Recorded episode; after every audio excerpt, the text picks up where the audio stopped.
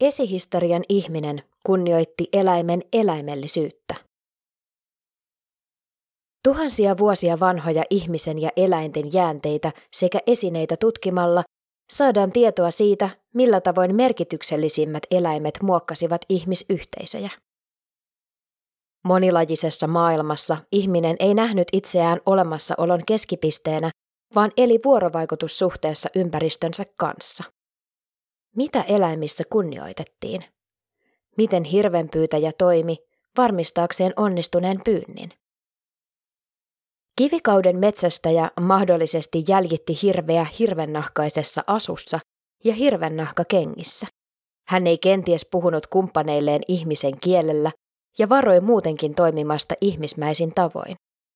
Onnistuneen pyynnin nähtiin kenties olevan kiinni hirven tahdosta, ei niinkään metsästäjän taidosta tai onnesta. Metsästäjä ehkä kiitti kaadettua hirveä ja pyysi tältä anteeksi. Edeltävä perustuu etnografien kuvauksiin metsästäjäkeräilijäyhteisöistä.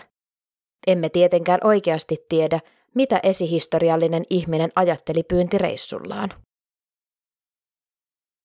Kuuluisat antropologit Eduardo Viveiros de Castro, Tim Ingold ja Rane Villerslev kuvaavat tutkimiensa metsästäjäkeräilijäyhteisöjen maailmaa animistiseksi. Animismilla tarkoitetaan sitä, että eläimillä, kallioilla tai muilla ympäristön elementeillä nähdään olevan oma elämä ja sielu, joka on osin yhteydessä ihmisen elämään. Eri olennoilla sielu saattoi tosin merkitä erilaisia asioita. Nykyisin puhutaan yleisesti monilajisuudesta. Tällä tarkoitetaan arkeologiassa sitä, ettei ihminen näe itseään olemassaolon keskipisteenä, vaan elää voimakkaassa vuorovaikutussuhteessa ympäristönsä kanssa. Ajattelutapa eroaa suuresti siitä, miten eläimet nähdään monissa kulttuureissa nykyisin. Vaikka kivikaudella eläimiä pyydettiin ja hyödynnettiin, niitä myös kunnioitettiin. Kunnioitus perustui luultavasti ajatukseen monien toimijoiden yhteisestä maailmasta sekä siitä, että esivanhemmat voivat elää kaikessa elävässä ja mikä tahansa voi olla elävää. Historiallisten metsästäjäkeräilijöiden kulttuureihin kuuluu usein henkiolentoja tai toteemeja kuvaavia esineitä. Usein nämä ovat eläinten osia, esimerkiksi luita tai linnun siipiä. Niitä voivat myös olla esi-isiä ja apuhenkiä kuvaavat pienoisveistokset. Usein esineitä kiinnitettiin vaatteisiin ja päähineisiin. Pohjois-Euroopan kivikautisista haudoista löydetään samanlaista päähineistöä, joka todennäköisesti viittaa samantyyppiseen ajattelutapaan.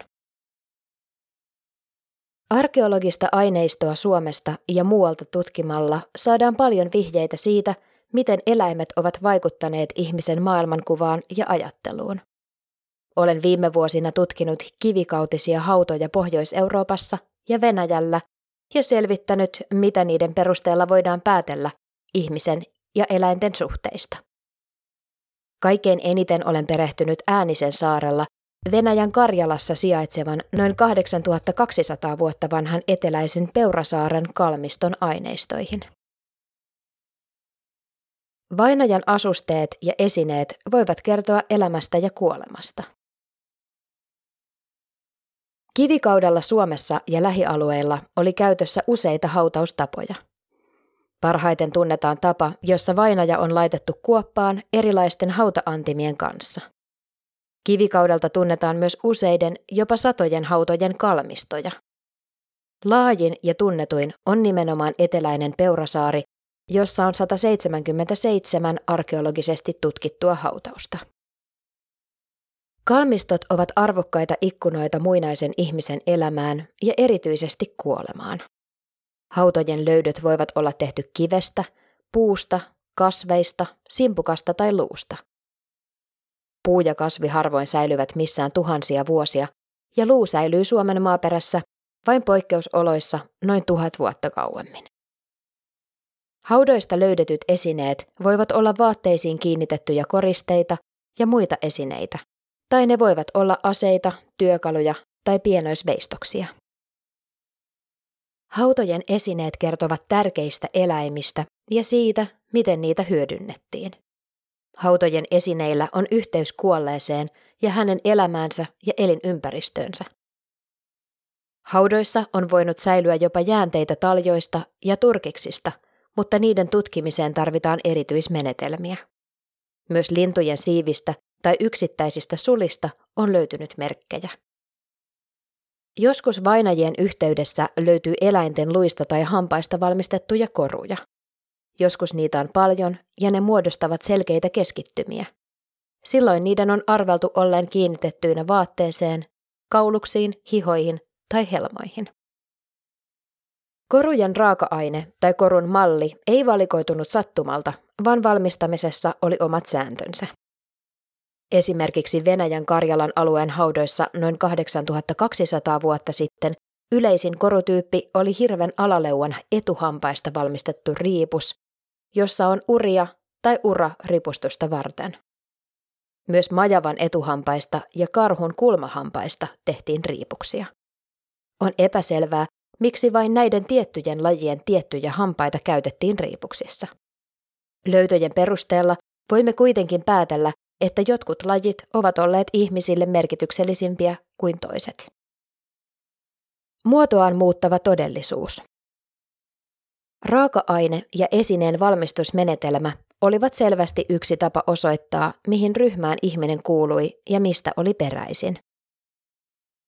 Tällaisia ulkonäköön liittyviä heimon tunnusmerkkejä ovat esimerkiksi Pohjois-Amerikan alkuperäiskansojen ominaislaatuiset hiustyylit, korut, sulkapäähineet ja muut asusteet.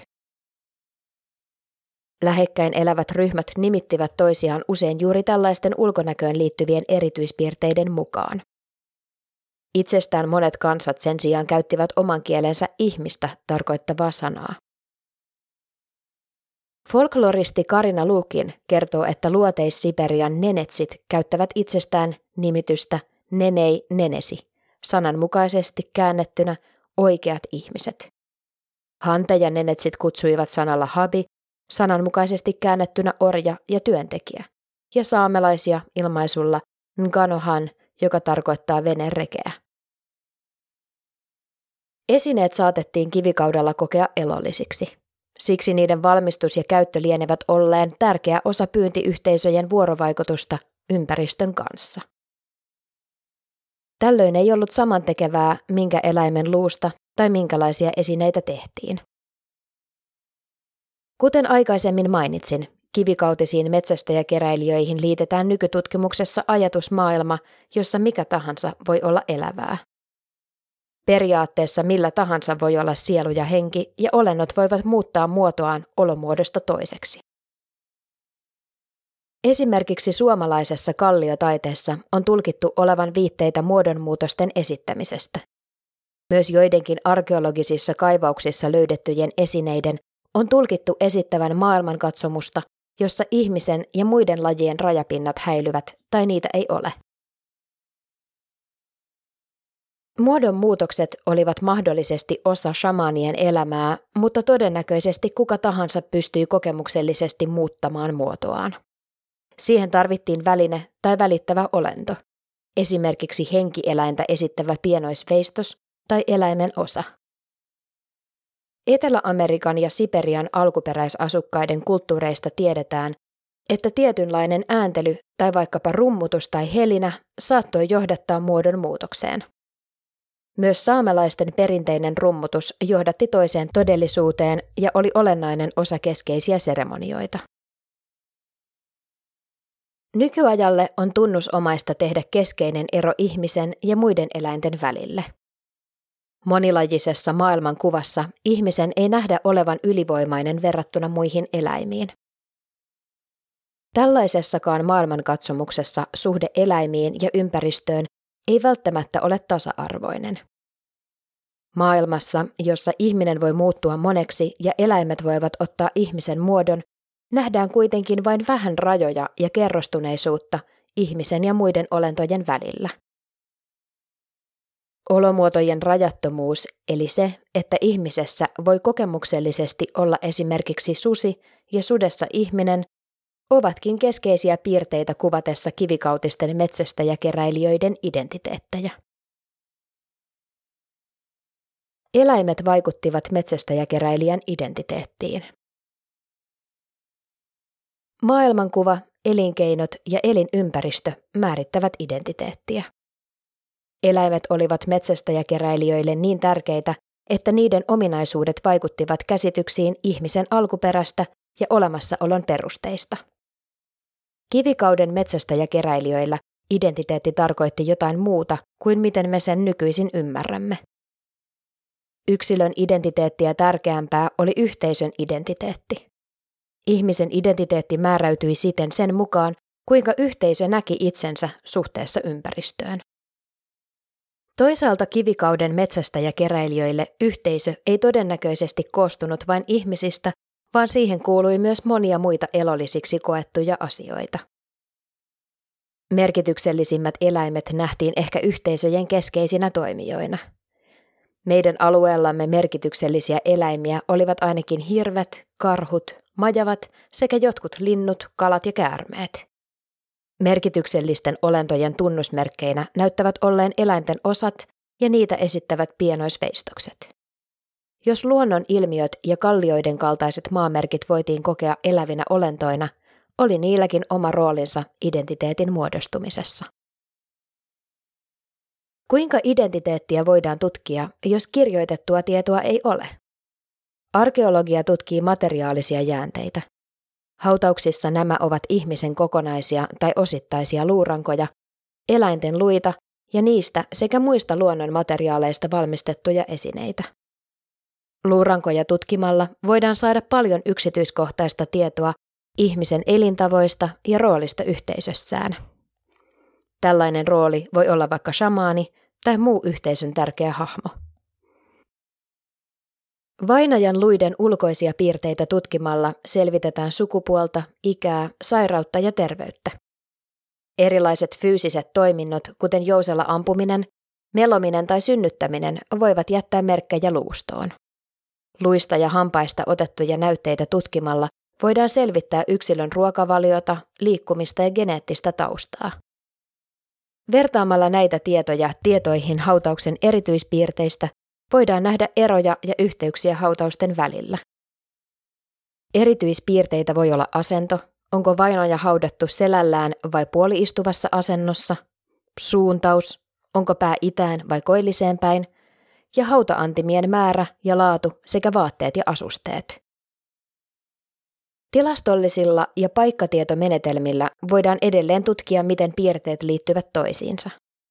Voidaan esimerkiksi tutkia, kuinka usein lasten haudoista löytyy hirven tai karhun hammaskoruja, tai vaikuttavatko ikä tai sukupuoli hammaskorujen määrään. Eläimen eläimellisyyden kunnioittaminen.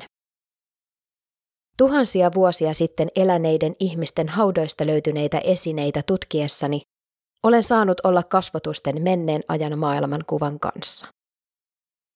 Koen olevani etuoikeutettu saadessani tutkia ja koettaa ymmärtää arkeologisten löytöjen sanomaa. Saan katsoa silmiin tuhansia vuosia vanhaa ihmistä esittävää pienoisveistosta.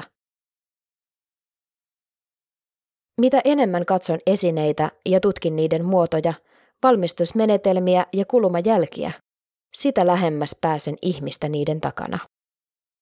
Joskus työstötapojen perusteella voidaan päätellä jotain valmistajan persoonallisuudesta. Esimerkiksi hirviveistos voi olla täydellisesti hirvimäinen, tai se voi olla hädintuskin tunnistettavissa hirveksi.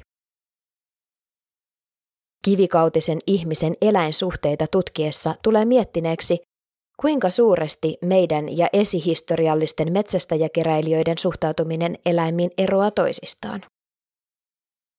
Uskon, että tutkimilleni yli kahdeksantuhatta vuotta sitten eläneille ihmisille keskeistä oli eläimen ominaispiirteen, eläimellisyyden, kunnioittaminen ja hyväksyminen.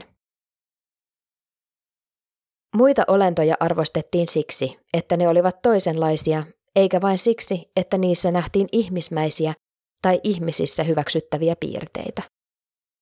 Sudessa arvostettiin sudelle ominaisia piirteitä, hirvessä hirvelle ominaisia piirteitä. Ihminen ei todennäköisesti erottanut villiä ja kesyä itsessään ja muissa, koska sellaista kahtia jakoa ei ollut.